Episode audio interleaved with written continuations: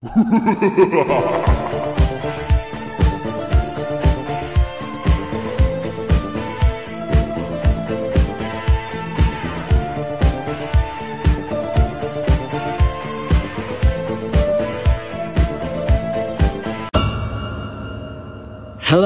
and welcome to the Shock Horror Podcast. It's been four years since Michael Myers vanished without a trace. Hello.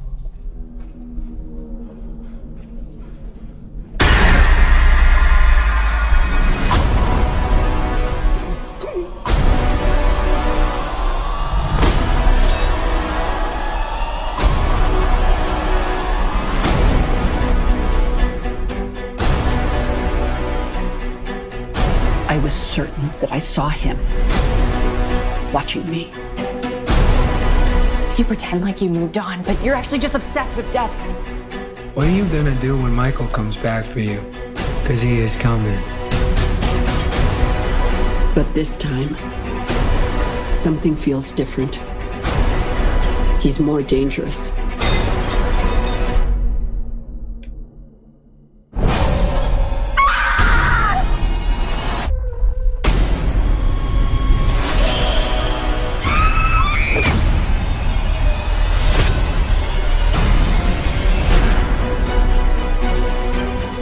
Killed my daughter. But tonight, I will kill him. Come and get me.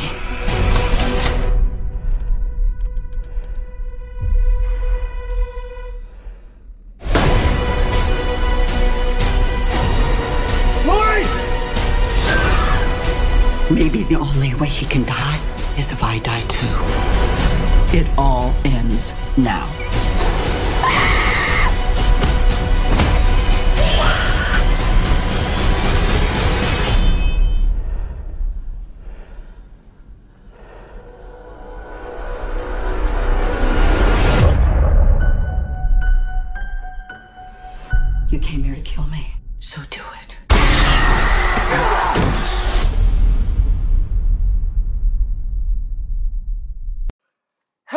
Welcome to this very special episode of, of the Shock Horror Podcast. I'm joined by my buddy and partner in crime, Alvin. How are you doing, my friend?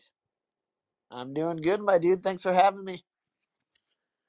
Well, thank you very much for being here. And we are, of course, giving our review of the latest installment of the horror franchise Halloween, which was released this week. And I'm sure that we have a lot to talk about, Alvin. How are you feeling Feeling about great. talking about Halloween Ends?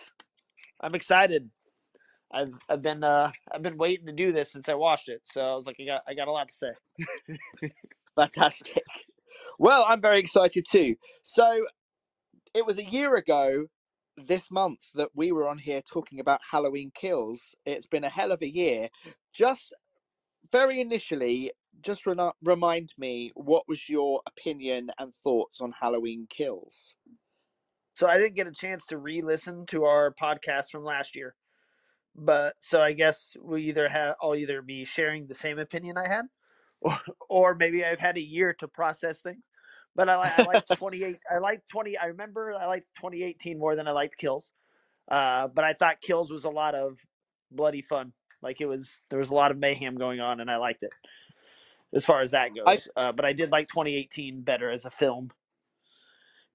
So Sure, and I think opinion. one of our opinions about Halloween Kills was that the introduction of characters with kind of, you know, no respect for their outcome. For example, Tommy, you know, introducing that sort of um, character into it and then having him dispatched quite unceremoniously at the end of the movie, it kind of defeated the object. I think that was a bit of a consensus. We don't really have we don't really have that issue here, I don't think, with Halloween ends, but we will definitely be going into that.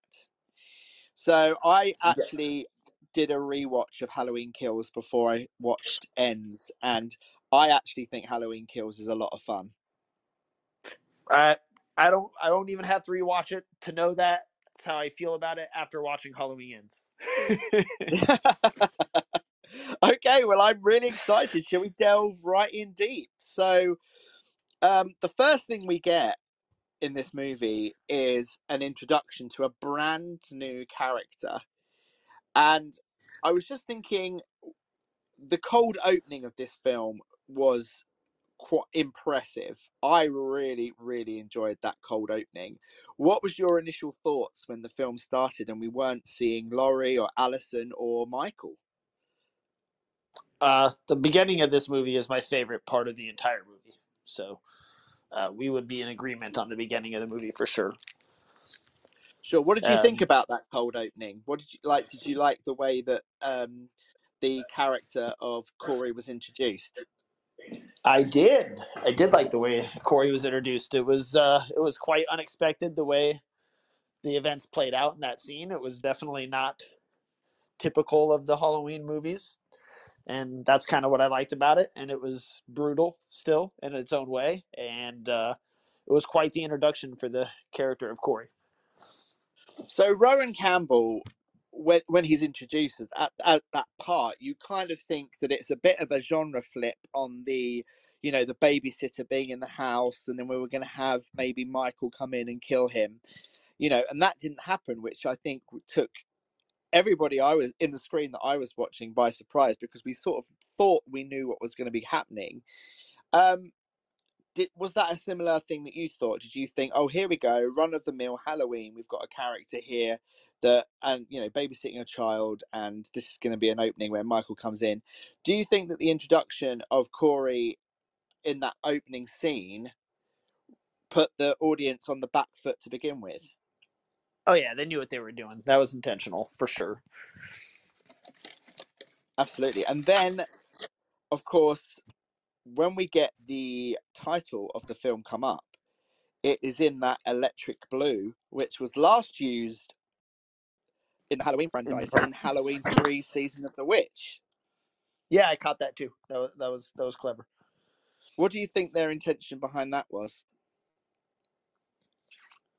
I don't know. Like uh, the you know, with the first one, they they definitely were trying to capture the first movie. The second one, they there was a lot of hospital stuff in the second real uh, the original second one, and they had you know an extended hospital scene in the second one. They were just trying to capture you know the chronologically what was going on. They were trying to show you some stuff, little nods and winks. I think. But okay, let's go into this argument now. If they are trying to like make nods to the original trilogy, so you've got Halloween 2 and Halloween Season of the Witch, was there any point really of diverging the timelines if they're just going to keep referring back to those movies? You mean is it like are they trying to make three canon now? Well, they're trying to kind of sort of bring in elements of Halloween 2 and Season of the Witch into these films. For example, my impression that they use the electric blue of the Halloween 3 Season of the Witch film was because they were showing us that this film is not going to go in the direction that you think and that we're not going to get as much Michael as you're expecting. Hence, I mean, in Halloween 3 Season of the Witch, we don't get any Michael. Well, we actually do get a little bit of him on the TV screen because they are watching the movie Halloween in Halloween 3, which is so meta, it hurts my head. But um yeah, I just think that it's okay to make these nods for the fans, but that that to me was a bit of a direct sort of approach to do that. And I actually was quite jarred by it because I didn't really think about it before um, I came home and read some reviews and then saw online that that lettering was from Halloween 3 Season of the Witch. I didn't really think about it at the time, but it was really jarring for me when I saw it on the screen. It was kind of uh, very out of place. What did you think? Yeah, it definitely stood out. Um, I happened. I also uh, didn't see it like initially until I was. It was point. It wasn't. It wasn't something like when I watched it. I immediately noticed it was pointed out, and then I was like, "Oh yeah, I put it together." Obviously at that point, but yeah, it was definitely there to catch you off guard, and maybe it was a like um alluding to the fact that this isn't going to be what you expected. That was probably intentional. They were trying to show us to prepare for something different because we're going to get it, and we got it. and we got it. Just so you know, guys, if you are listening to in on the podcast, this is going to be a little bit of a spoiler filled um, adventure today. So if you haven't seen the movie already or you don't care, then please carry on listening. But if you Yeah. are, you know, maybe going in the week to watch it, maybe put your fingers in your ears. But um, yes, so we've had Halloween, we've had Halloween Kills, we've got Halloween Ends, and we're introduced to the character of Corey Cunningham, who goes through her, an horrific experience of accidentally murdering the child that he's meant to be babysitting, which I think is actually everybody's nightmare, right? You know, if you're looking after a child and then the worst thing happens to them, that is probably one of the worst things that can happen to you in life. Am I right? Yeah, I don't think you'll be invited back.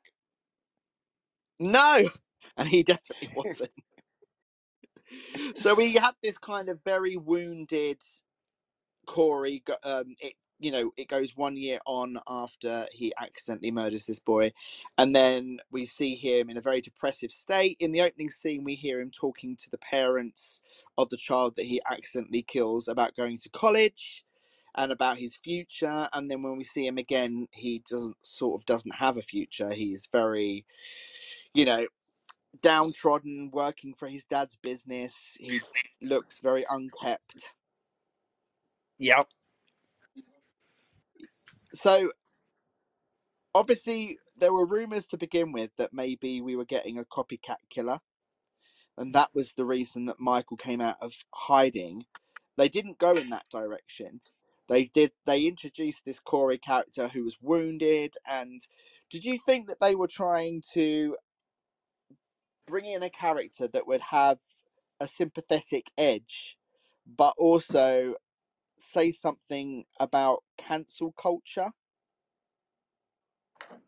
What do you I don't know if they were that? talking about like the the specifics of cancel culture by definition, but they were definitely trying to give us commentary on how we judge people and their mistakes for sure as like how uh, when we don't know you know no obviously nobody else in that town was there the night that that happened but they're all gonna you know the mom obviously is grief stricken and definitely slants towards hate on the character which i can't fault her for because if it was my child it would be hard not to do that as well. But for the rest of the town to kind of go down the same opinion about him like i mean i guess it's i don't know if it's cancel culture but it's judgment culture for sure No, I agree. And if they're trying to show parallels with this boy and Michael, I mean, Michael didn't accidentally kill his sister. He definitely walked in that room with a knife with the intention of killing her. So there is not really much of a parallel with Michael in his story. But no do you think that there could be an element of that, you know, where Michael was demonized and therefore, you know, there was no redemption for Michael? People saw him as an evil force and therefore he just sort of lived up to his reputation. Do you think that the way that Michael was treated after what he did um, molded and affected his, you know, lust for blood, I suppose? might have enhanced it a bit but i mean i feel i feel like you're right about them not having a lot of parallels he he was he absolutely intended on stabbing her in the boob Yeah. and killing her. Yes. There was there was a lot of intent there, whereas with Corey, he uh he definitely didn't mean to do it. So I uh he became evil based on his surroundings and how he was treated. I think Michael was born evil, is the way I see it. You know, like he was he was definitely Sure. evil by nature at such a young age. It's kind of hard to argue with that the evil was there. Now, how how uh, we know nothing about like why he was evil. I mean, we don't know any circumstances surrounding him before the stabbing, but uh, yeah, I don't know. No, and I think there's. Do you think there's parallels here of nature and nurture? they you were know, definitely with- trying to show us two. Yeah, yes, they were definitely trying to show us two different ways of two different evils No, definitely. You've got Michael, who is seems to have been born with this inherent, you know, evil and intent of killing, and then you've got Corey. Um, when I say nurture, I mean, I mean his parents are pretty awful. Well, no, Terrible. his mum is pretty awful. Terrible. his dad is sort of just this, you know, guy who sits around and you know owns his business and doesn't really stand up to his wife when he's when she's treating Corey like a piece of shit. But Yes. you know, there is that sort of nurture thing as well of you know it take what do they say it takes a village to raise a child and the It- village turned on him Yes. Yes, it did. yeah so you've Yeah. got this boy who has been sort of ostracized is being bu- bullied like constantly by the people of haddonfield and you know snap Yeah. Everybody really. in Haddonfield's an asshole. yeah Everybody well in i've actually Haddonfield's like an asshole. Well, this is the thing. On my list here of things that I wanted to talk about with you, I've got a list of characters, and I've actually got Haddonfield on here as a character because for me, Haddonfield has always been a very strong character in the film. You know, the environment, you know, the very first film, you know, when you're in Haddonfield, you feel like you know that place really well. But this is the first time I think that I didn't really know the place well because there's that sort of montage of the consequences of Halloween kills where people in Haddonfield are depressed, people are killing themselves. You know, what was your take on what had happened to Haddonfield after Halloween ends? After Halloween kill, sorry. yeah, they were definitely in a state of panic, and apparently they didn't decide to keep looking for Michael, and no one did. but there. no, I mean he was literally in the he was literally in the drain like Pennywise. Yeah, yes, and all the homeless people knew he was there. didn't Yeah. alert anyone. There obviously wasn't a reward for his uh There was no reward. For. Yeah, they want they wanted no piece of Michael Myers, which I get. I've seen the movies. I Sure. know how that ends. Uh, no, they were definitely in a scared state and a depressed state. Their their mentals were not strong for sure, as we saw in Halloween Ends. So I'm going to throw this out there for you. And if anyone's listening, please do uh, comment or you can tweet me about this because this is a very controversial take, I feel. Do you think that the people of Haddonfield need the boogeyman? Because Michael Myers disappears and they are very quick to jump on Corey Cunningham to be a bad person, a villain, you know, and the evil in their midst. Do you think that Haddonfield has got to a point where people can't actually survive or can't see their town without evil, without a Michael, without a Corey? Uh, that's a good question. I I would say that that's apparent based on how they conducted themselves in the movie. They definitely needed a villain, someone to point their finger at, to make themselves feel better, etc. I mean, there are even quotes, especially from, you know, directed towards Laurie, that, you know, your boogeyman's gone, but there are, you know, the evil is not has not left Haddonfield, or, you know, the evil's gone, but you know, evil always comes back, and I just feel like the people of Haddonfield couldn't really live with the fact that their town was gonna be okay was you know this evil was gone and you know that people could move on i just don't feel like they could move on Yeah, I don't understand um, the need to find other. I mean, they hadn't even they had no closure on their other villain because he was still there, and everyone knew he was still alive. So it wasn't like he went away and they found a new villain. Like they just added, they just needed another one, I guess, or another ones because I mean they were really they acted very poorly towards Laurie Strode as well, obviously. So they blame her Yeah. they blame her for sure and we're going to get into that when we talk about laurie but um so corey cunningham played really well, I think, by Rohan Campbell. I think he really established the role from the first moment he was on screen. Um, was a new character that was created by David Gordon Green, Gordon Green, sorry, and he was based on um, Arnie Cunningham from Christine, which was obviously a Stephen King novel about a No, killer car, but directed by John Carpenter. A link there. Mhm.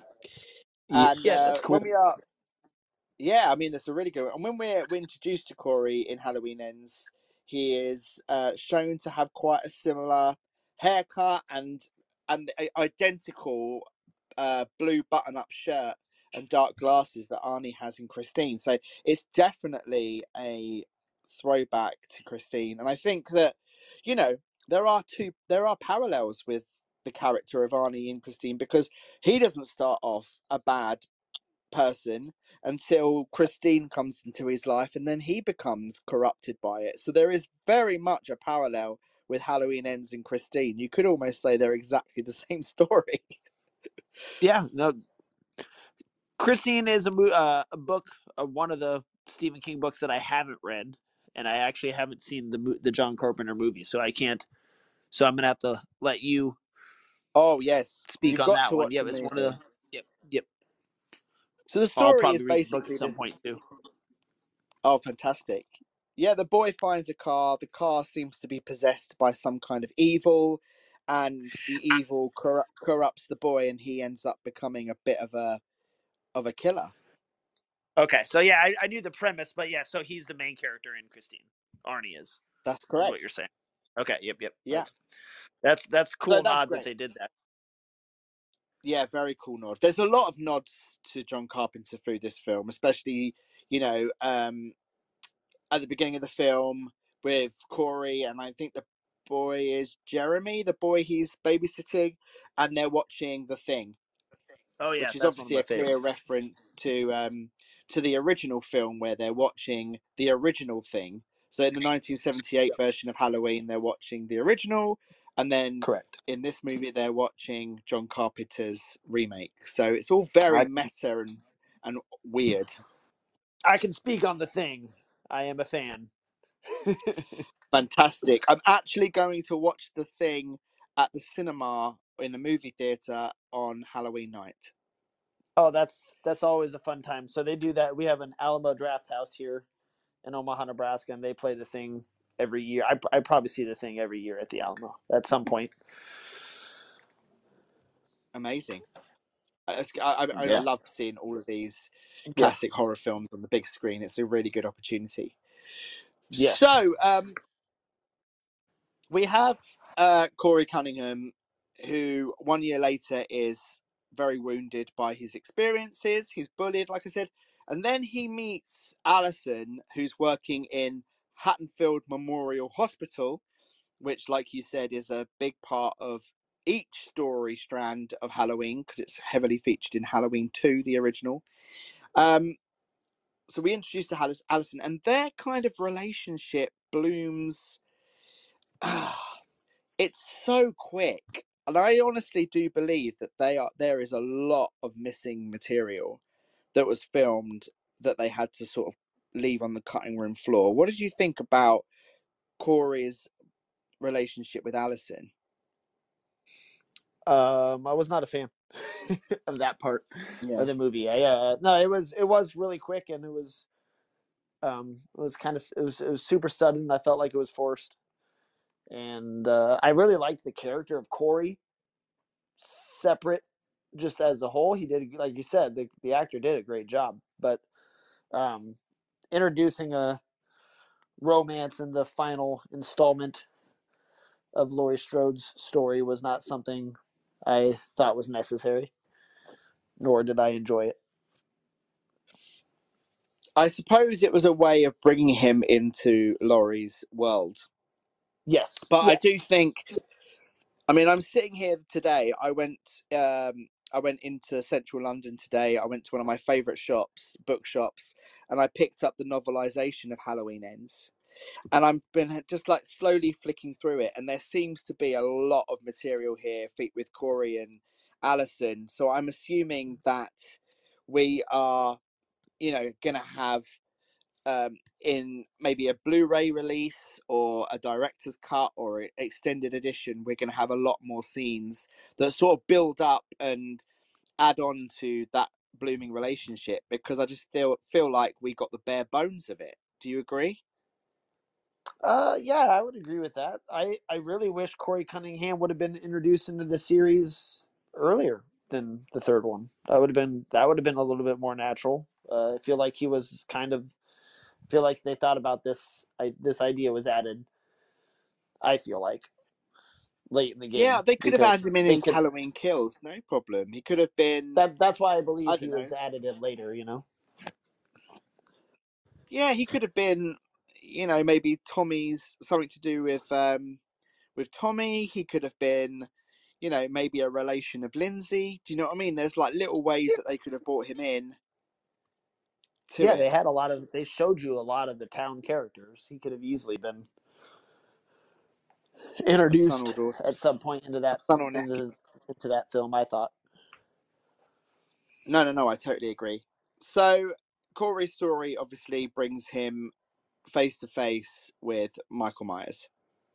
So we're going to go into this this rabbit hole very early on in this discussion because I feel like that this is the part of the film that people really are struggling with the relationship between Corey and Michael and that the fact that Corey goes on to kind of be the main killer of the film has really rubbed people off up the wrong way. So, what do you think happened in those tunnels between Michael and Corey? What did you think had happened between them? That bit when Michael grabs Corey when he's um you know in the underground tunnel and there's an exchange between them and you you see all of Corey's memories.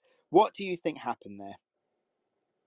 Initially, if I'm being honest, I just felt like Michael uh, saw that saw saw into Corey that he, he saw something in him that was in himself. I feel like it was Michael relate like he could just see that Corey was wounded.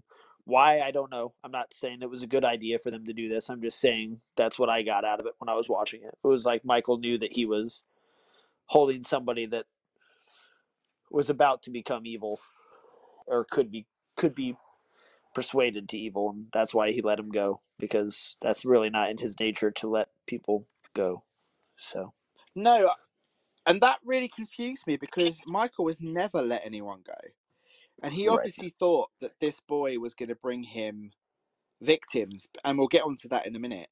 But there is also evidence. Laurie says that she saw Michael in Corey's eyes. So do you think there is something you you think it's non supernatural?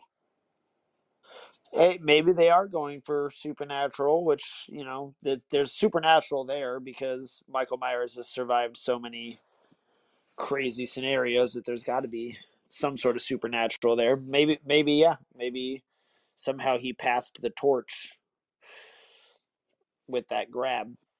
It just Yeah, oh, maybe I, their idea, maybe their idea was to have Corey be the killer and continue on into another series of movies, but th- then they were like, uh, "Oh, I think people are going to see this coming, so we can't do this because, you know, this was this is obviously a setup." And then they got scared to go that route and tried something totally different. Is maybe how they did it. Sure. And if you're thinking back to the connection maybe with Christine, I mean, the car is a supernatural force. You know, it's a car that's possessed by evil. So that if if they were running with that parallel, it kind of does sum up that they were using the supernatural in this film. I when I was watching it, I did think, okay, so Michael has transferred something into Corey or has corrupted Corey somehow. What is the analogy that they're going for here? You know, is it evil? Um, evil can take advantage of, you know, people that are damaged, or you know, people that are damaged and not nurtured. You know, if you you know leave them unchecked or if you allow them to go into the dark themselves they will eventually find evil and become what corey ultimately become maybe i'm just de- delving too deep into this, but I do think there. I personally believe there was something supernatural going on, but I don't think it was, you know, ghosts and monsters. I think it was more of a spiritual thing. Yeah, I can get on board with that. I uh I, I mean it was clear the way they showed his flashbacks that they were going for something of that nature. I'm just not I'm not sure which like because they didn't you know, they didn't spoon feed us it. They kind of left it up to interpretation, which is always good. But Yeah, uh, always good. Yep. So then we have Corey slowly corrupted. I mean, that was one part of the character that I did enjoy. You know, he didn't lose his humanity for quite a long time. You know, he was going and seeing Michael, and he bought Michael. You know, um, the the police officer who had who was dating Allyson. You know, I Uh-huh. mean, I'm not being funny, but that police officer kind of did bring it on himself to, you know, to get involved in that situation. But um, yeah, and then in that scene where Michael kills for the first time, obviously in four years, that was a really powerful scene because you saw Michael really change. What do you what did you think was going on in that scene?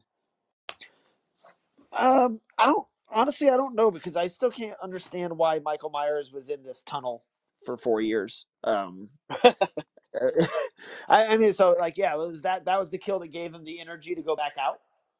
I was under the impression that he had been killing homeless people in there too, because I felt like that homeless guy said he drags people in and kills them.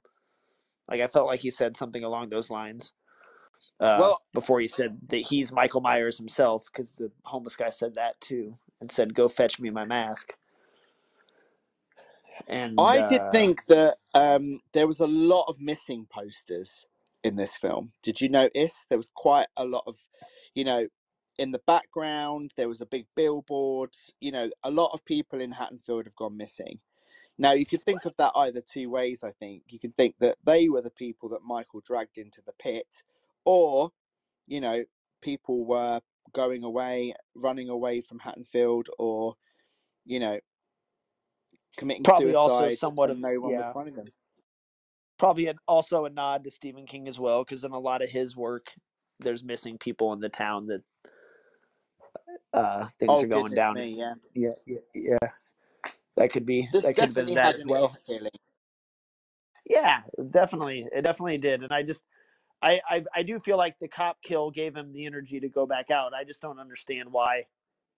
I just don't understand why because the uh, the cop was quite the creeper. Did you get a feeling that those that her him and Allyson were together at one point? Because it was like or like they at least went on one date. The way he the way he talked to her, they at least went on one date. Well, the police officer, asked the police officer and. Allyson. Yes. I got the feeling that he dated Allyson when she was at her lowest ebb. Do you know what I mean? When she was the Yep, lowest could you have know, been, yeah. after Yep. her mum's death, her dad's death. Yes. You know, when she was the lowest of the low, I just felt like that that police officer may have taken a little bit of advantage. yeah, I feel like they hooked up at least once. The way the way he was talking to her, what like, but he was definitely a creeper. Like the way, like you Oh, said, he yeah, kind of I do- a little bit. Yeah, yeah, he was. Uh, I don't think Allyson yeah. was with him. You know, I think she probably realised her mistake quite quickly. Yes.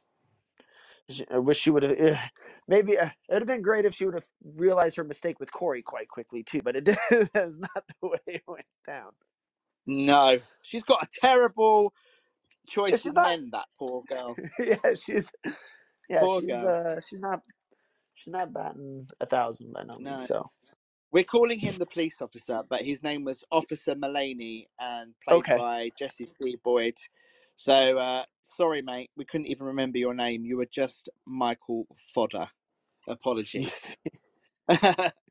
so let's Yes. we've we've talked about Corey. Um, he ultimately does go on to don the Michael Myers mask and goes on to kill quite a few people, including a doctor, a nurse, and a radio DJ.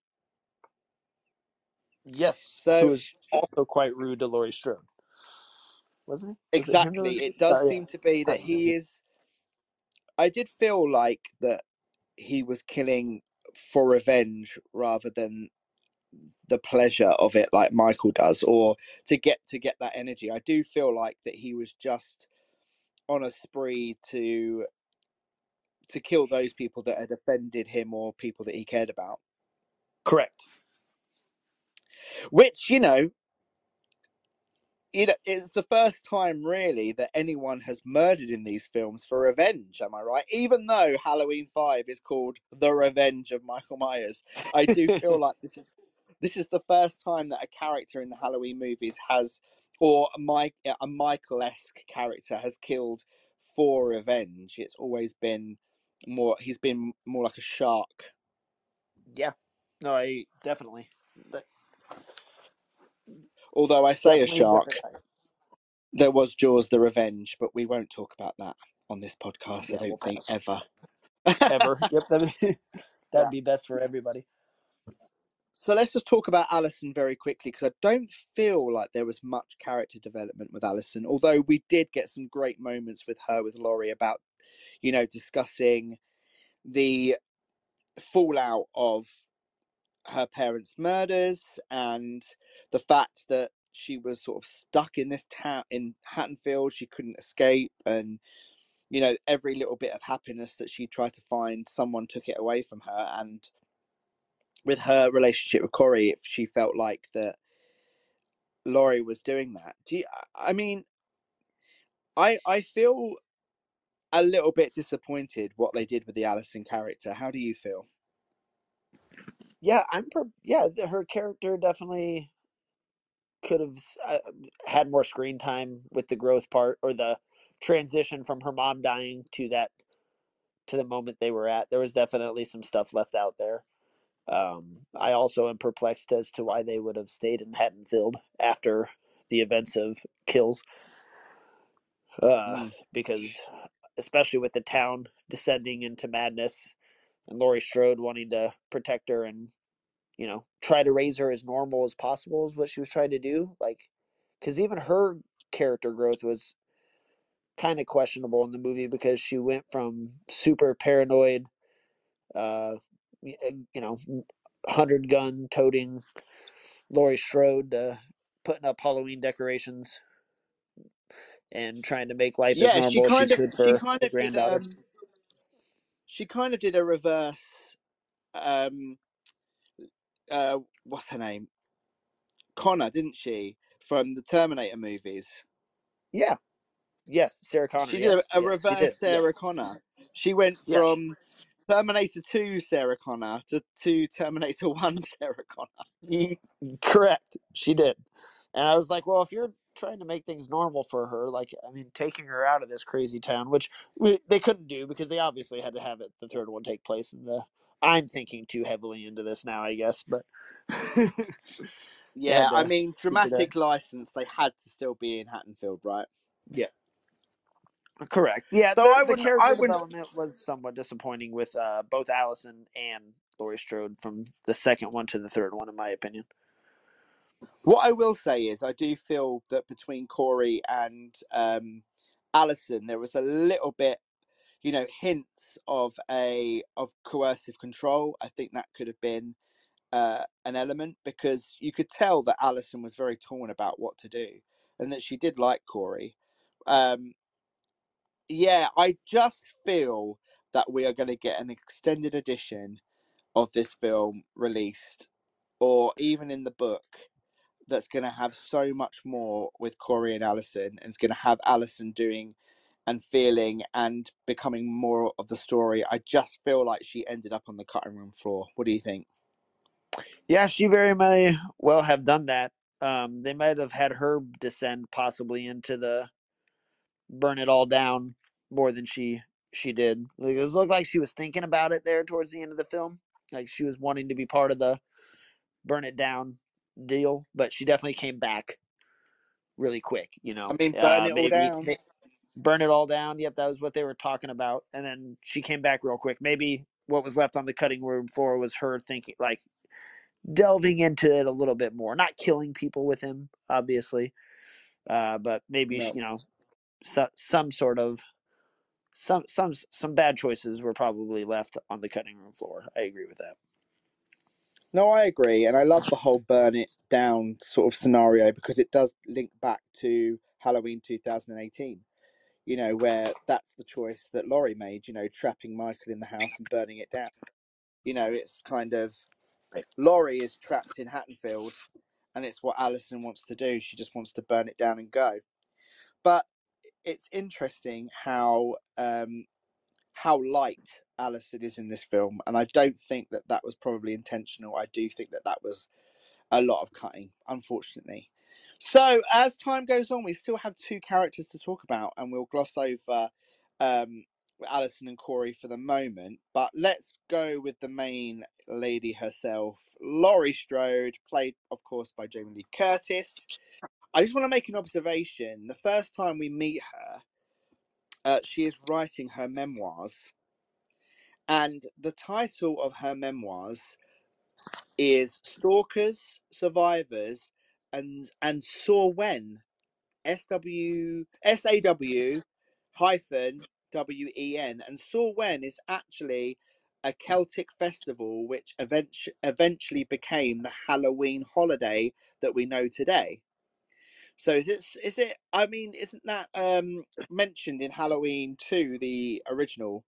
Um, Sam Hain, isn't it? I think it's in the original Halloween two, but this saw when thing. Um, but it's it's also referenced to in other Halloween movies as well. So in Halloween two, Doctor Loomis finds that Michael has written it on the blackboard. That was Sam Hain, so it's obviously pronounced Sam Hain. But there is, uh, but it translates into the word meaning Lord of the Dead. Uh, and in Halloween 3 Season of the Witch, uh, Conal Cochran, who is the bad guy, uh, he is a Celtic witch who plans a mass sacrifice of the children on Halloween night. And the holiday's central plot of Halloween 6, The Curse of Michael Myers, is all based around samhain or the Samhain Festival. So um, the title of her memoirs kind of does link these films together, which I thought was a really cool little little nod. I didn't even notice that nod. You're blowing my Yeah, mind over so- here, Keith. I know, right? All of these little things that were referenced, um, all in previous Halloween movies, have come back literally in just the title of Laurie's memoirs. Very, very neat, very clever. You wouldn't have noticed it if uh, you weren't looking. And I wasn't looking, I've just done some research on the internet. But I will know that for next time. So, Laurie Strode's character, she is not what we have seen in the last two movies. Someone who, like you mentioned before, is paranoid, you know, combative. Uh, she is, you know, out to get Michael. And the thing that I found very confusing, and I do think that this Halloween Ends suffered from the the rise of the Skywalker curse, where we had so much set up in Halloween Kills. You know, the whole thing of Michael is not after Laurie. You know, it was, um, you know, Laurie is not important to Michael. You know, Michael doesn't care about her and all this kind of thing. That was sort of all left by the wayside when it came to Laurie's character in Halloween Ends. Do you feel like there was a lot of intention in Halloween Kills that they just didn't end up doing with Laurie in Halloween Ends?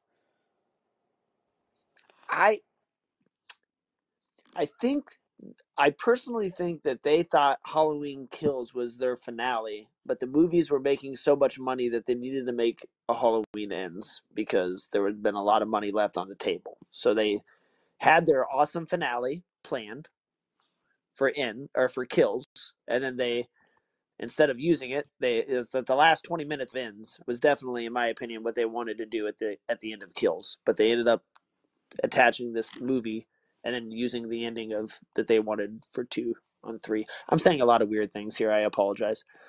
no, Um, that's okay. I, I, I'm not answering your it. You know, question. It- I'm not I mean, answering your the- question. What question was what again? I'm sorry.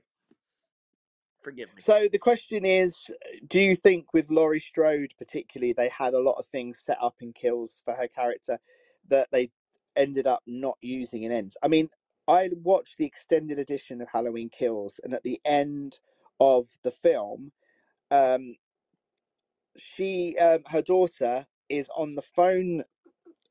Uh, no, no, no. So her daughter is murdered, and then Laurie phones her her cell phone, and there's no answer, obviously, because she's been killed. And then someone answers her phone, and you can hear Michael breathing at the end of the film, at the end of the phone. And she, Laurie is holding the phone, and she just says, um, basically, "I'm coming, I'm coming to get you, Michael." And then she hangs up the phone and walks away, and that's how the extended edition ends. I mean, she didn't. She didn't. Yeah, she did not come to get actively look for him. Nobody did. They Nobody did. the police so didn't. What, what was what was the intention for Halloween Ends then? Was it a full out blown, you know, from the moment it started to the moment it ended, a hunt, you know, cat and mouse game with Laurie and Michael, and you know, bloody murder along the way? Was that the intention? I mean, her character does seem to be very subdued in this installment, which is strange seeing it's meant to be the last one. Yeah, it definitely will. I definitely believe that their intentions were to have a more traditional Halloween movie as their finale. I do not know what caused them to change up their formula that and their pace because you know the first two moved at a, an incredibly fast pace. They all took place on the same night. And originally, I have read that this third one was supposed to take place as well, and then COVID messed it up. But I still don't understand in my head why COVID really could have had to mess with that because we could have still had this movies take place.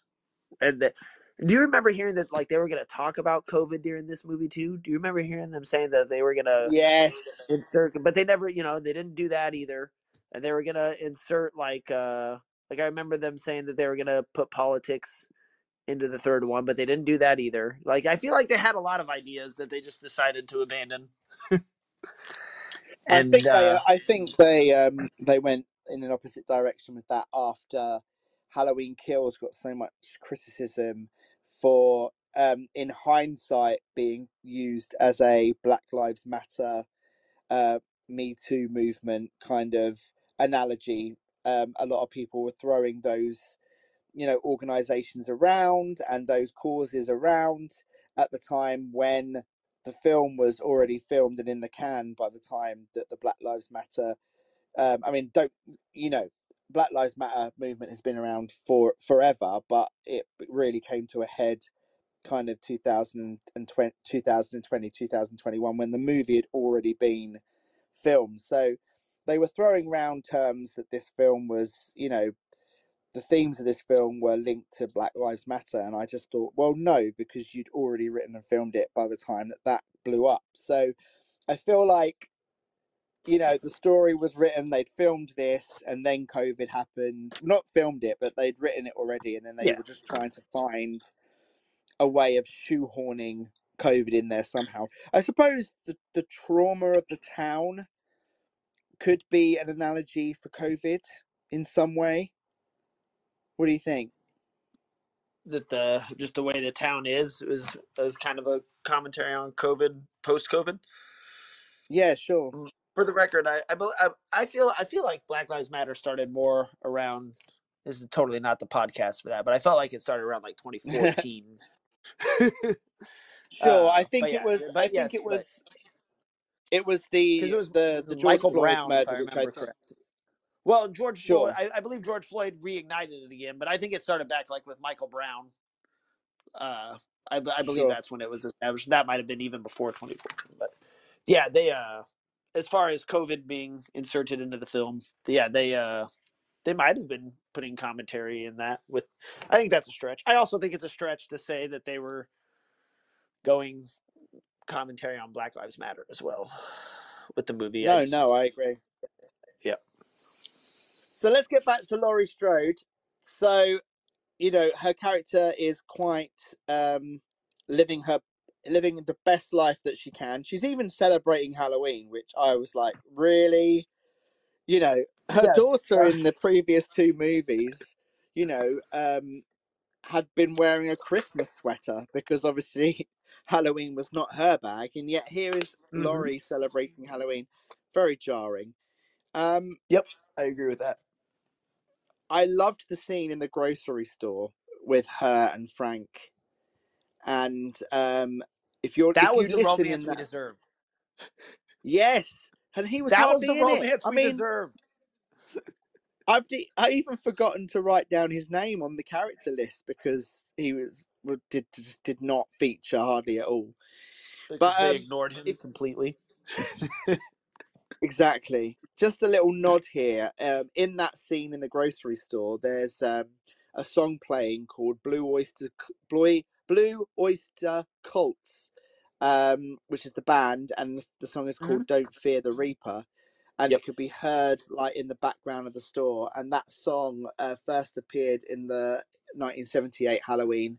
And it was when Laurie and Annie were riding in the car, and Michael Myers follows them in his car. So that's the song playing, and that's the song playing in the background of the grocery store as well, which I thought. I was believe it's also I believe it's also the same song played at the end of the movie. Oh, well, there you go. I, I believe I believe they I believe they play that song at the end of the movie. They also random Okay. random totally random, but they also play that song at the end of the movie The Frighteners, which I always thought was a cool ending as well. So totally separate movie. That- Yeah. yeah. Well, we'll definitely get around to that as before. it's a good song. Uh, oh, uh, just before we carry on with Laurie, I forgot to mention uh, Kyle Richards as Lindsay. I mean, pretty much had nothing to do in this film at all. Uh, yeah, her, uh, yeah, Kyle. Ugh, I can't talk. Yes, they were both wasted, in my opinion. No, no Frank as well. And There was no kind of a Lindsay. I don't- reason. There was kind of a reason for her kind of limited uh, appearances because in December 2021 it was revealed that Kyle Richards would be reprising her role in the um, in Halloween Ends. Initially, the character was not expected to return, but following the positive reception of Richards' performance in Halloween Kills, the script was rewritten to give her an expanded role. So she wasn't initially meant to be in Halloween Ends, but Okay. I mean, just stick her behind a bar and just have her come out and give a few good words to random Haddonfield residents. I feel so. Was she Oh, was she even in the end part when they were like focusing in on the town too? Like when she, they were parading him around. Was she even in? Was she in that audience as well? They showed the kid from I- the babysitting from the s- the fir- from 2018. He was grown up a few years, and they showed the Yeah. survivor from Halloween Kills. But did they show her? Do you know what? I don't know, but I I was looking. I was looking she for must I have been her. in the background. but I maybe Well, she was. I was looking for her. right? I was looking for her for sure, but I didn't see her. But they, she definitely could have been there. It's like there was a lot of characters there. It was like the end of the Avengers movies, like with all those characters just showing up there at the end. Like I'm like looking to see who's who's who in the Yeah. crowd. But yeah, I, I felt yeah, I felt like uh I felt like I didn't see her at the end of that part either. But maybe no, she was there. very very odd. But anyway, we keep we keep um, diversing off from poor Laurie. I'm sorry. I'm sorry. So no, no, it's not your fault. I just I'm I'm just struggling with the character here because, you know, apart from you know that sort of brief relationship with Frank, the the the Haddonfield residents obviously still blame her very much for what happened. They say that she provoked Michael Myers. What do you what do you think about that? There's a lot of um, comments made by the residents that it is Laurie Strode's fault. What what did you make of that? I would I would think that's a, terrible way to look at it. I think they're ignorant. it's definitely not Laurie Yeah. Fault. Maybe she wanted it. I mean, obviously you can say that she wanted him to come back. She did. I mean, she said it like in the first in 2018. She wa- she wants him to come back. She wants the chance to do it, but she wasn't provoking him. She wasn't like, you know what I mean? Like, it's it's not her fault that he came back. That's just No, an ignorant She wants, but she did. Yeah. But the She wants was the closure. Her quote was that she wants Michael Myers to escape so she can kill him. Yes, but she wasn't like out there helping him escape. No. Right. So yeah, it's uh, it's an Prov- ignorant way to look at it. That it's her fault that she's provoking. Yeah. I felt sorry for her in that moment. I don't feel like they should have blamed her for Oh, that. that was yeah. I, 'Cause I She's as much as a felt for her victim as anyone. Oh, 100 percent. Yeah. Like yeah, no, that, that's why I said everyone in that town's a kind of an asshole now. they, were, they were so mean Yeah. to her, and they were obviously mean to the character of Corey.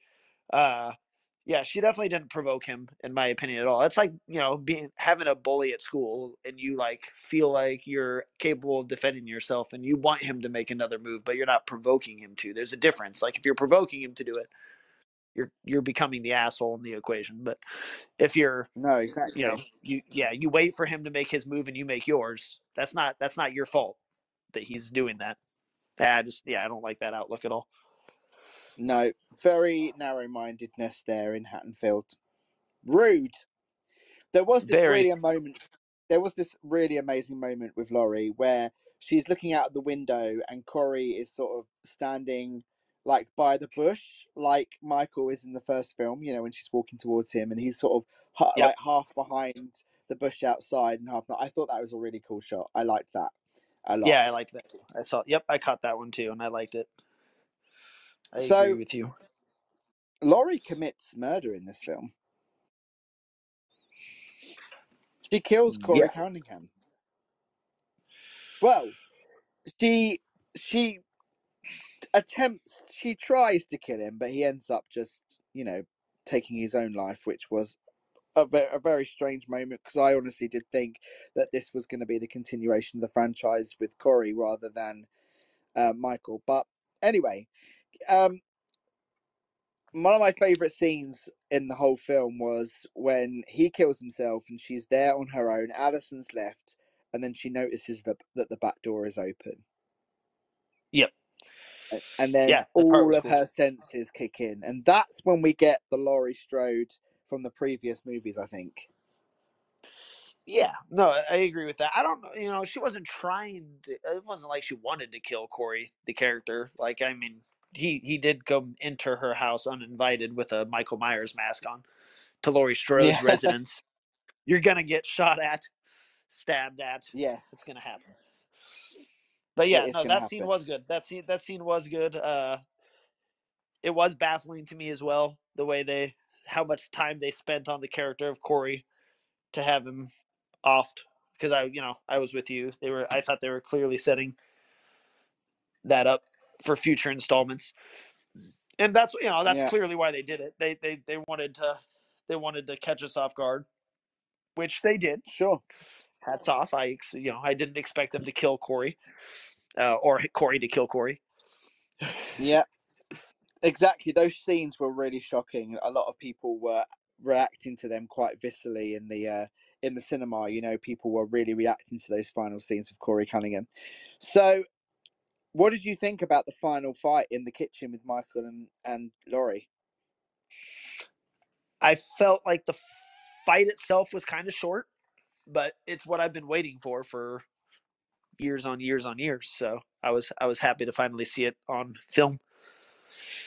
Sure. I thought Right it was. Yeah, I thought she was great. I thought she was great in it. Yeah, definitely the right environment. I love the you know the the clo- the the wardrobe she had on, with the obvious references to the original, and just the way the way the scene played out was. I thought it was wa- that part was very well done. No, definitely. And there were moments when you really thought that Laurie was in great jeopardy because, you know, you didn't really know who was going to go, if it was going to be Michael or Laurie. I mean, it could have gone either way. But there were some really great moments of jeopardy. My issue was, and uh, I, I can guarantee you're going to agree with me, that every moment of jeopardy really that we saw in the film, we saw in the trailer. Yeah, I I'm very tired of movie trailers. they, they did it with Scream Five as well, like the you know showing so much of the Dewey death in the trailer. that was how you know they did the Mhm. same thing with this movie. Like showing that kitchen scene was frustrating in the trailer. I remember watching it with my wife like a couple weeks ago, saying the same thing. Like I don't like that I'm seeing all this. Exactly. Uh, and I wish I wouldn't have. But and I thought the trailer was constructed quite uniquely too. Like it was clearly shown without showing you Corey. a lot of, of Oh. Corey and Allyson Robe. You know what I mean? Like they showed you the beginning scenes and they showed you the final fight. but uh, then I mean, uh, you didn't watch that trailer thinking you were gonna have a Corey, Cun- you know, Corey Cunningham feature. You know what I mean? Like the way they shot it. Like, Absolutely I not. felt like it was. Absolutely not. You, yeah. I don't know. Does that, do you I think they were confident believe- in the movie they had, or I think that they wanted the audience to be lulled into a sense of, oh, here we go again. You know, and Yeah. because a lot of people, I mean, a lot of people were complaining after the trailer was released that, oh, it's the same old, you know, Laurie fighting Michael, you know, here we go again, same shit, different day. And then we get something completely out of the box and something completely different, and people are complaining. Then I don't think that you can do right for doing wrong with these Halloween fan- fans. Honestly, you're definitely not gonna please everyone. You're definitely not gonna please everyone. sure. Um, And I'm going to go. yeah, they bit of, definitely uh, wanted. sorry, go on. Go ahead. No, I'm sorry. Go ahead. I was going to say I'm going to go into that a little bit at the end about you know perceptions of this film. I'm just going to do a little roundup at the end about that because I've got some shocking revelations for you, Alvin. You're not going to believe what I'm going to say at the end of this film. But um, so Laurie, yes, she su- she survives and then she leads this kind of very illegal, very like what the fuck is happening? Um, surely no, you know, civil no civilized civilization on earth would allow a dead body to be paraded through its town and then minced up. Yeah, that Surely was that- only in Haddonfield. Only in Haddonfield, honestly. because even though Michael had, you know, was an evil force and he he hadn't actually and, and don't take this the wrong way, but in comparison to some other serial killers out there, he hadn't actually killed that many people. Uh, I would say probably on on both hands. What ten? I'd probably say maybe a little bit more. There are killers out there, serial killers out there, in, the, in you know that have killed more people than that that you didn't see paraded through the street and put into a blender. we're we're talking saying. about Halloween. We're talking about Halloween original, Halloween 2, 2018 kills and Yeah, I would probably. body count. yeah. right. You- Is that because?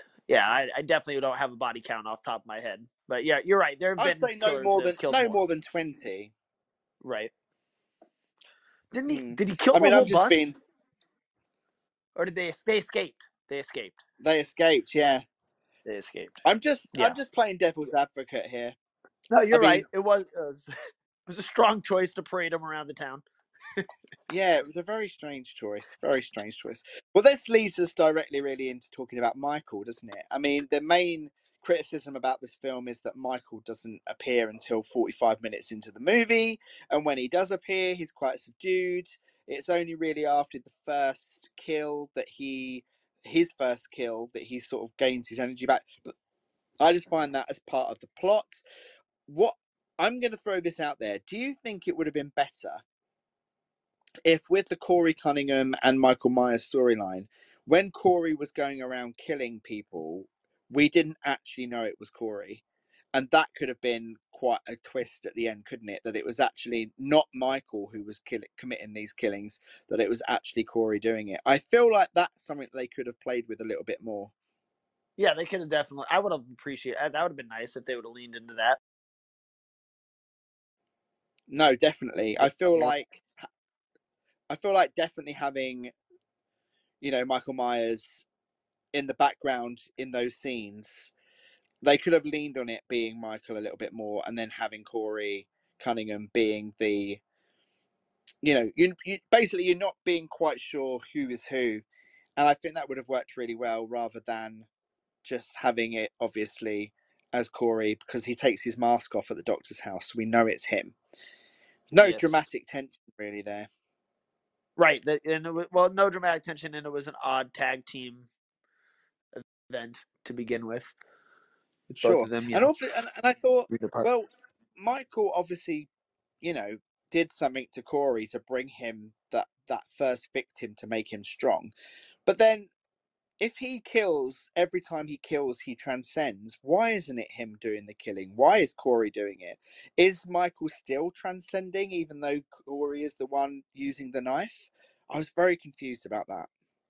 Maybe he maybe he had given Corey enough energy to be evil, but he planned on giving Corey more until the uh till Corey clearly killed himself. But apparently maybe there was more to the uh transition Well, actually, didn't get it.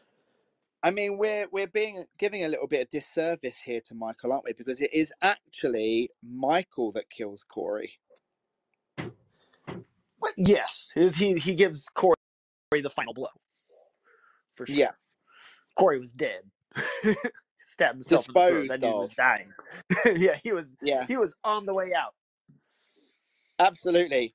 But Michael did deliver the final blow, which is Yes, all he did. obviously like, I don't need you anymore, and there's no way that Yep. you are going to be me. Yeah. So I mean, bye. yeah, he had Michael. He had second thoughts on this tag team process. He didn't like the way it went down at the doctor's house. Was like, all right, this guy can't cut it. no, I'm going to break his neck. Did you think? There you go. Did you think at any point that uh, Corey and possibly Allyson were going to start? You know, when they were starting with this burn things down deal, did you did you start to wonder if they were going to Bonnie and Clyde it? Natural born killers it? Yeah. Um, no. I no. think no, I think placing Allyson at the heart of Haddonfield community, I by having her in working in the hospital, and you know having that side of her, I don't think it would have been believable for her to turn on a dime and go around kill killing people. I just don't think that there was no there's no mm. amount of time in that film. I mean, they they spent no time with her anyway, but to Right, have her yeah. to do that all of a That would sudden been with more frustrating. yeah, with no development Yeah. whatsoever. You'd need you'd need well, I believe you'd need a TV show to get that much character development to have her turn. Right. To do it right anyway.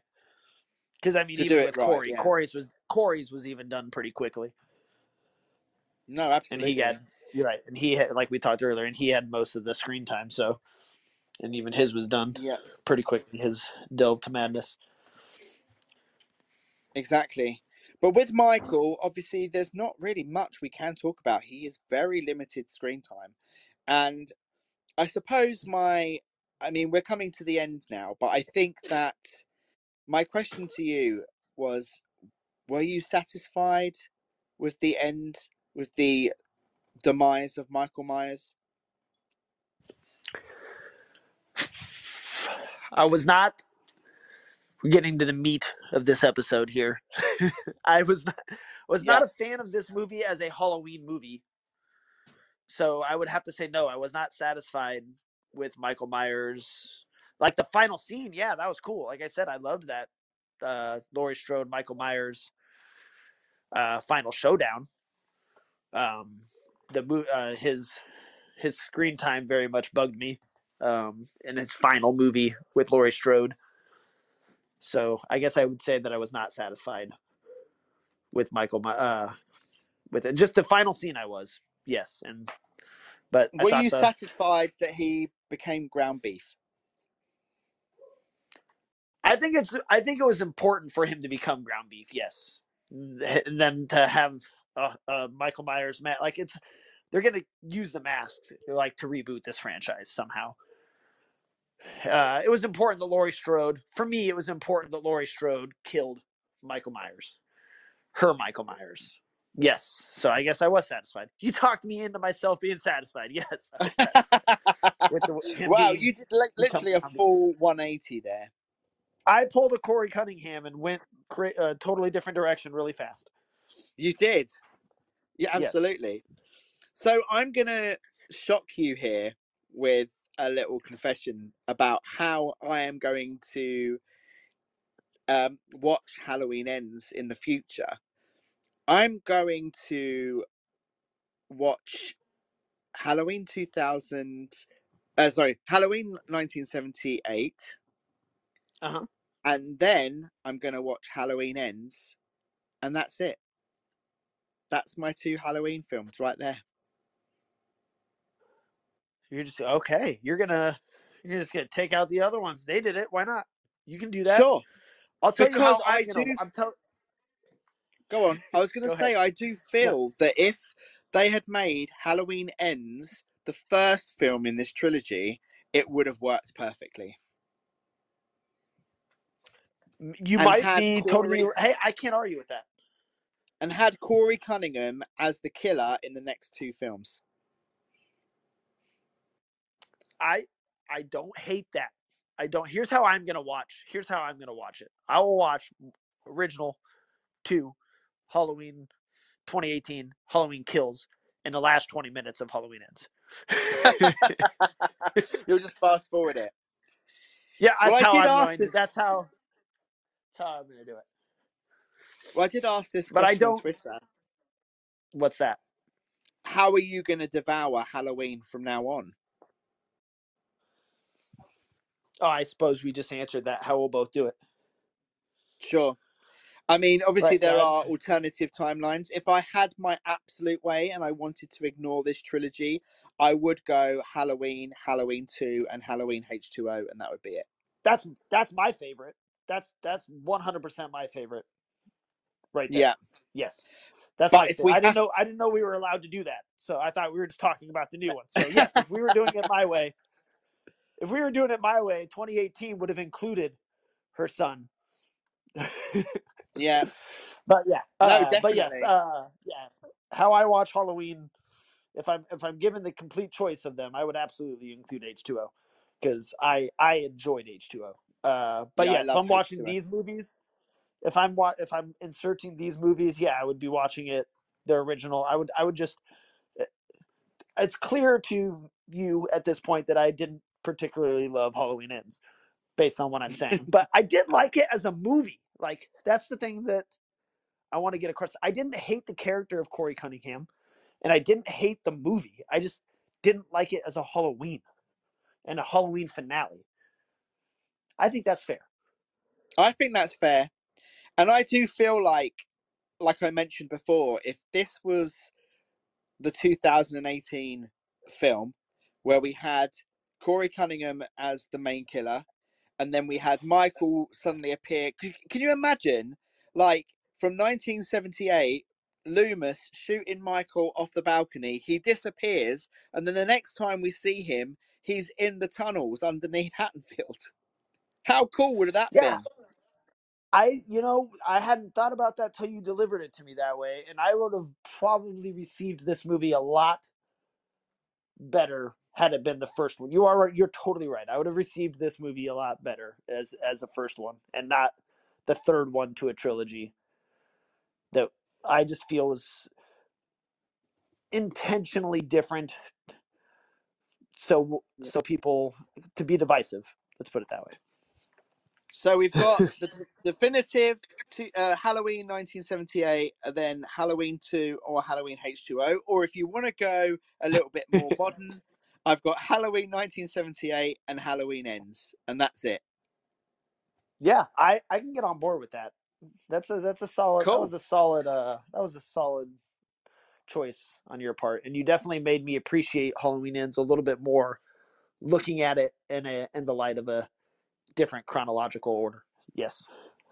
Sure. Now spread the word because the Twitter hate is killing me. So yeah, any any so I watched Halloween Ends with uh three friends and about eight kids that were 13 and 14. Uh you can judge my parenting all you want. but, but uh but uh you know, they the kids they uh they seem to like it, which I was surprised about because like well with my son when it comes to horror movies he is you know he's not he's not all about the plot same thing with books like he cracks me up he'll be like book was too like there wasn't enough action but he liked it he like the kids really liked halloween ends and i guess it was me and one of the other adults who were just kind of like this is a weird halloween movie sure. but not a bad movie so yeah it does really depend how seeped you are in the mythology of this series. I mean, personally, for me, I've watched every Halloween movie probably more than double figures. Um, I love the Yeah. franchise. You know, I mean, I've I, I even have a soft spot for Halloween Six: The Curse of Michael Myers. I actually really like that movie. So I do appreciate, you know, when movies come into the franchise that are trying to do something different, and I feel like Halloween Ends really did try to do something completely fresh, completely new, completely left field. But I just think they left it to the last minute to do that, and I think that that was the mistake. Yeah, I think we agree on that. I, I think I think we can find common ground there for sure. So, uh, you like the movie as well, or you you had Yes. too many with it? Okay, I was like, I guess we didn't. I didn't liked really it. Your... Okay, I I liked And it. you- There wasn't a moment in the movie. There wasn't a moment where I wasn't, you know, engaged in what was happening. You know, I didn't check my phone. I didn't look at my watch. You know, I was completely in the film. I was in the plot. I was in the, the, um, you know, with the characters. I really, really enjoyed the movie.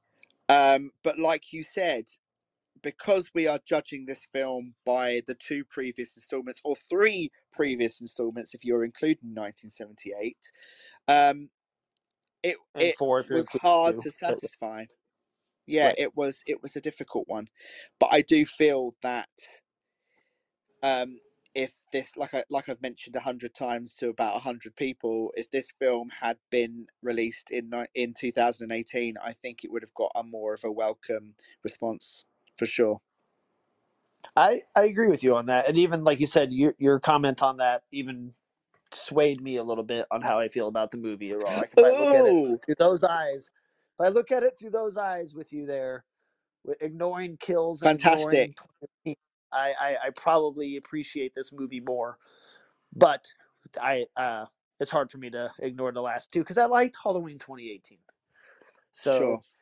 I did I too. so so it, it is hard so it is hard for me to just ignore that it, that we had two movies with a whole different pace and setup, and then the rug was pulled Yeah. out with this one.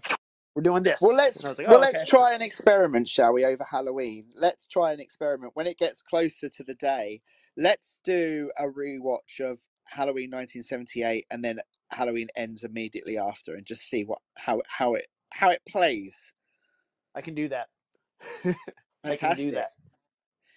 Quick So question. I, know you- wrap. I know we're. I know we're wrapping up, but I wanted to ask you a question. Did you see Smile and did you see Barbarian? I've seen Smile. I haven't seen Barbarian here. It has not been released in the UK yet. Okay. Unfortunately, Okay. we are getting well behind here with some of the the horror treats that are being released. For example, we haven't had Pearl yet, which is a film I'm really looking forward to. The uh, the prequel to X, which um, we're all clamoring for here. But I'm really interested to see Barbarians. I'll tell you how late we're getting that. Apparently, in the United States and Canada, it's being released on Disney Plus uh, mid October, so maybe next week, and we're not getting it here Barb- to the UK until December. Barbarian's coming to Disney Plus. Yeah, That's an interesting choice. Right. yeah. I think it's all to do with the financing. Smile, Yeah. I enjoyed Smile a lot. I did do a little review on the podcast for Smile. I did enjoy it. I did feel like it fell apart in the final uh, third act. Okay. But I did, but I did quite enjoy the the build up. And Barbarians, I have yet to see. All right. Well, So I uh, when I see, I was just curious if you'd watch them. Sure. When I see barbarians, I'll give you a message, and you can uh, we can pop back on here and have a good old discussion about it. I will discuss any horror mo- movie with you at any time because it is fun Fantastic. and I like It horror is. movies. I like to talk about horror movies. Great. Well, I have one more segment for you, Alvin, which I did pre-warn you about. So I hope you thought about it. Um, it's a segment that we about it, call but I'm that's nervous. that's pitching, um, which is so um, Jason Blum comes to you tomorrow and says, "Hi, Alvin. Nice to meet you. I've heard that you are really well versed in the Halloween universe. Um, I want you to write the next Halloween movie." So You've got two minutes or yeah, 120 seconds to off the top of your head pitch to me what you would like to do for the next Halloween film. The last one got rid of timelines. If I uh, maybe I would explore the uh, uh the timelines that got left out. Uh, I would continue. The, uh, give us back Josh Hartnett. Josh. Hartnett um, is my pitch. That's my pitch. You can't even say anything else. Josh Hartnett is an underused actor as it is in Hollywood, and he's awesome. And we should have more movies and things with him in it. So give me more Josh Hartnett and con- and a continuation as if that existed. With his mom died, so Laurie Strode is dead in this universe. So we don't have to. She can't come back. We know that. And he has you know similar concerns like she does, and uh, yeah. And I would be, I would be less. I would be going less on the romance side like they did with this new one. And uh, I don't know, maybe or or, or continue it with uh, the mask somehow possesses Allyson because she did take the mask, right? Um, the mask, I believe, was kind of just left on the table, right? Of the last time we saw it, she may have taken it, but I was going to say my my pitch for the next film is Allyson. Focus on Allyson. Have a kind of maybe Scream Five vibe, you know, where um, there's there's a family secret or something's going on and Allyson is in the thick of it. I do think that it would be an absolute waste to have that character never seen again because Allyson finds her brother that she didn't know exists, a la Josh Hartnett, and or Uh, or yeah. um, yeah or she didn't know. aunt or aunt or uncle that she didn't know existed. Was that is that right? that could Yeah, Laurie Would had that a be- had a. Yeah, because then Where- wouldn't Josh Hartnett yeah, it would be, uncle. You're correct. You're correct. Sorry. I said brother. You're totally correct. Yes, you are 100 percent right. Yes, it would be uncle, uh, an uncle she didn't know about yeah, in Josh Hartnett. an Thank you uncle for correcting and me. an auntie. Yes, that She would be that would be the way I would do it. She meets John, and then And then have them. she meets Jamie. Then she meets Jamie. Yeah, Jamie's still alive, played by Danielle I- Harris. Th- There you go. That'd be great. That'd be great. I'm I'm in. When we start converging some of the other timelines, I'm totally in on it. But yeah, I agree with you. You'd have to keep Allyson. I like I liked her. I thought she did a good. I thought she did a good job, and I was okay with her. Andi Matichak is such a good actress, and I think she really deserves to take this franchise on in the future. I think it's it's logical, uh, but also I'd be interested to see what they do with it if they did have her. It, it, it just seems to me logical. Well, it's natural. It would be natural, and just have Yeah. just have Laurie Strode pass away of natural causes. Yeah, You know, at some point because you know she's she's done, and I'm okay with her being done. Like we've discussed, I was okay. I'm okay in Scream with Neve Campbell moving on, and you know, like I'm okay with moving on from major characters. That's totally fine. But give her a peaceful death, hopefully with Frank.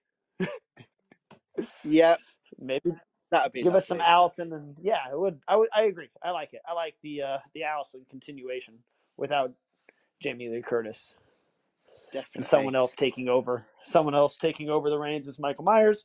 Somebody gets a hold of the mask, and you Yeah, know, I agree. Maybe we find out more. Totally agree. I'm in. We have a couple of messages. I'm just going to play them now. Yeah. Yeah, Halloween Ends was trash. Thank you for the podcast. I was highly disappointed. I'm gonna give Halloween, the freaking Halloween Ends, a minus four. It just was too convoluted. It seemed Michael Myers had compassion. Maybe I'm reading it wrong. But I do have to say this. I went to Brooklyn Drafthouse, the Alamo Drafthouse. That is the most incredible movie theater I've been to. Been to. So if anybody's in Brooklyn, New York, please go to Alamo Drafthouse and enjoy the whole environment, the whole situation, the whole everything. But Halloween for Halloween ends was pure trash. I'm highly disappointed. Enjoy the Ah, another satisfied customer. And he was not a fan, but he is a fan of the Alamo Drafthouse. So I'm a fan of that man right there because he is correct. The Alamo Drafthouse is an absolute vibe. Fantastic. Well, if I ever come over to the States, I know where I'll be watching Halloween Begins. Is that the, the title of the next film? Halloween begins. I it, it, it has to be. Has to be. Halloween just put it out Begins. there. Again. it begins again. Oh, yeah, my word. no, the Alamo is the place you should watch all movies. Fantastic. Well, Alvin, thank you so much. It's been an absolute pleasure. I'm going to let you go because I know you have an afternoon of fun planned. But thank you so much for joining me here um, at the Shock Horror Podcast discussing the the end, the Halloween end, end of Halloween. Halloween ends. We've covered the end and every It end. is the end. I can't wait to uh, to talk to you again. And thank you very much for joining us today. Hey, thank you for having me, Keith. Anytime.